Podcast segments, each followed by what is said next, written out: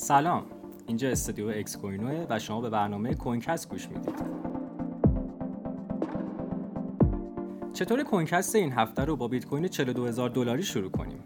بیت کوین Finder تازگی پیش بینی کرده که بیت کوین تا آخر سال 2023 قیمت 38000 دلار تا 42000 دلاری داره. این پیش بینی بر اساس نظرسنجی از 29 تا متخصص انجام شده و نتیجه گیری هم شده. شما فکر می‌کنید بیت کوین 42000 دلاری میشه؟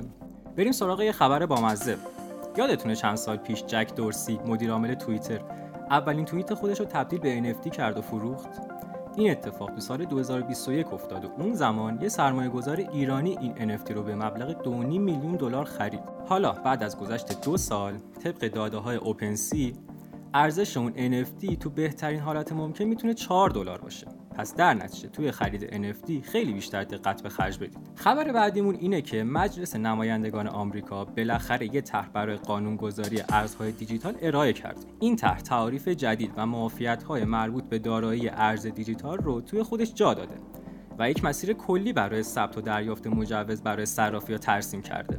حالا باید دید که آیا این طرح تصویب میشه یا نه و اگر تصویب بشه اوضاع بازار کریپتو بهتر میشه یا بدتر حالا که از کشور و بازار کریپتو حرف زدیم جالبه بدونید که اندونزی یه صرافی ارز دیجیتال ملی را اندازی کرده. این مرکز با نظارت مستقیم دولت اندونزی فعالیت می‌کنه و تنها صرافی قانونی این کشور. مقامات اندونزی هم گفتن که تمامی صرافی های فعال و ثبت شده کشور می‌تونن به این مرکز ملحق بشن.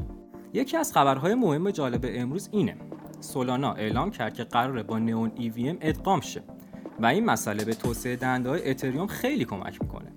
نئون EVM رو می‌تونیم به عنوان پورتالی ببینیم که دسترسی بهترین راه حل های اتریوم رو برای سولانا فراهم می‌کنه. بعد از این ادغام دیگه برنامه نویسان نیازی بازنویسی کد ندارن و تمام برنامه ها از طریق نئون EVM توی سولانا کپی میشن.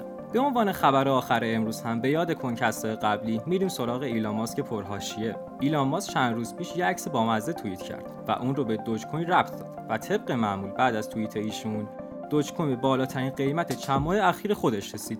هرچی هم این توییت بیشتر بازخورد بخوره قیمت دوج هم بالاتر میره. ممنون از اینکه همراه ما بودید.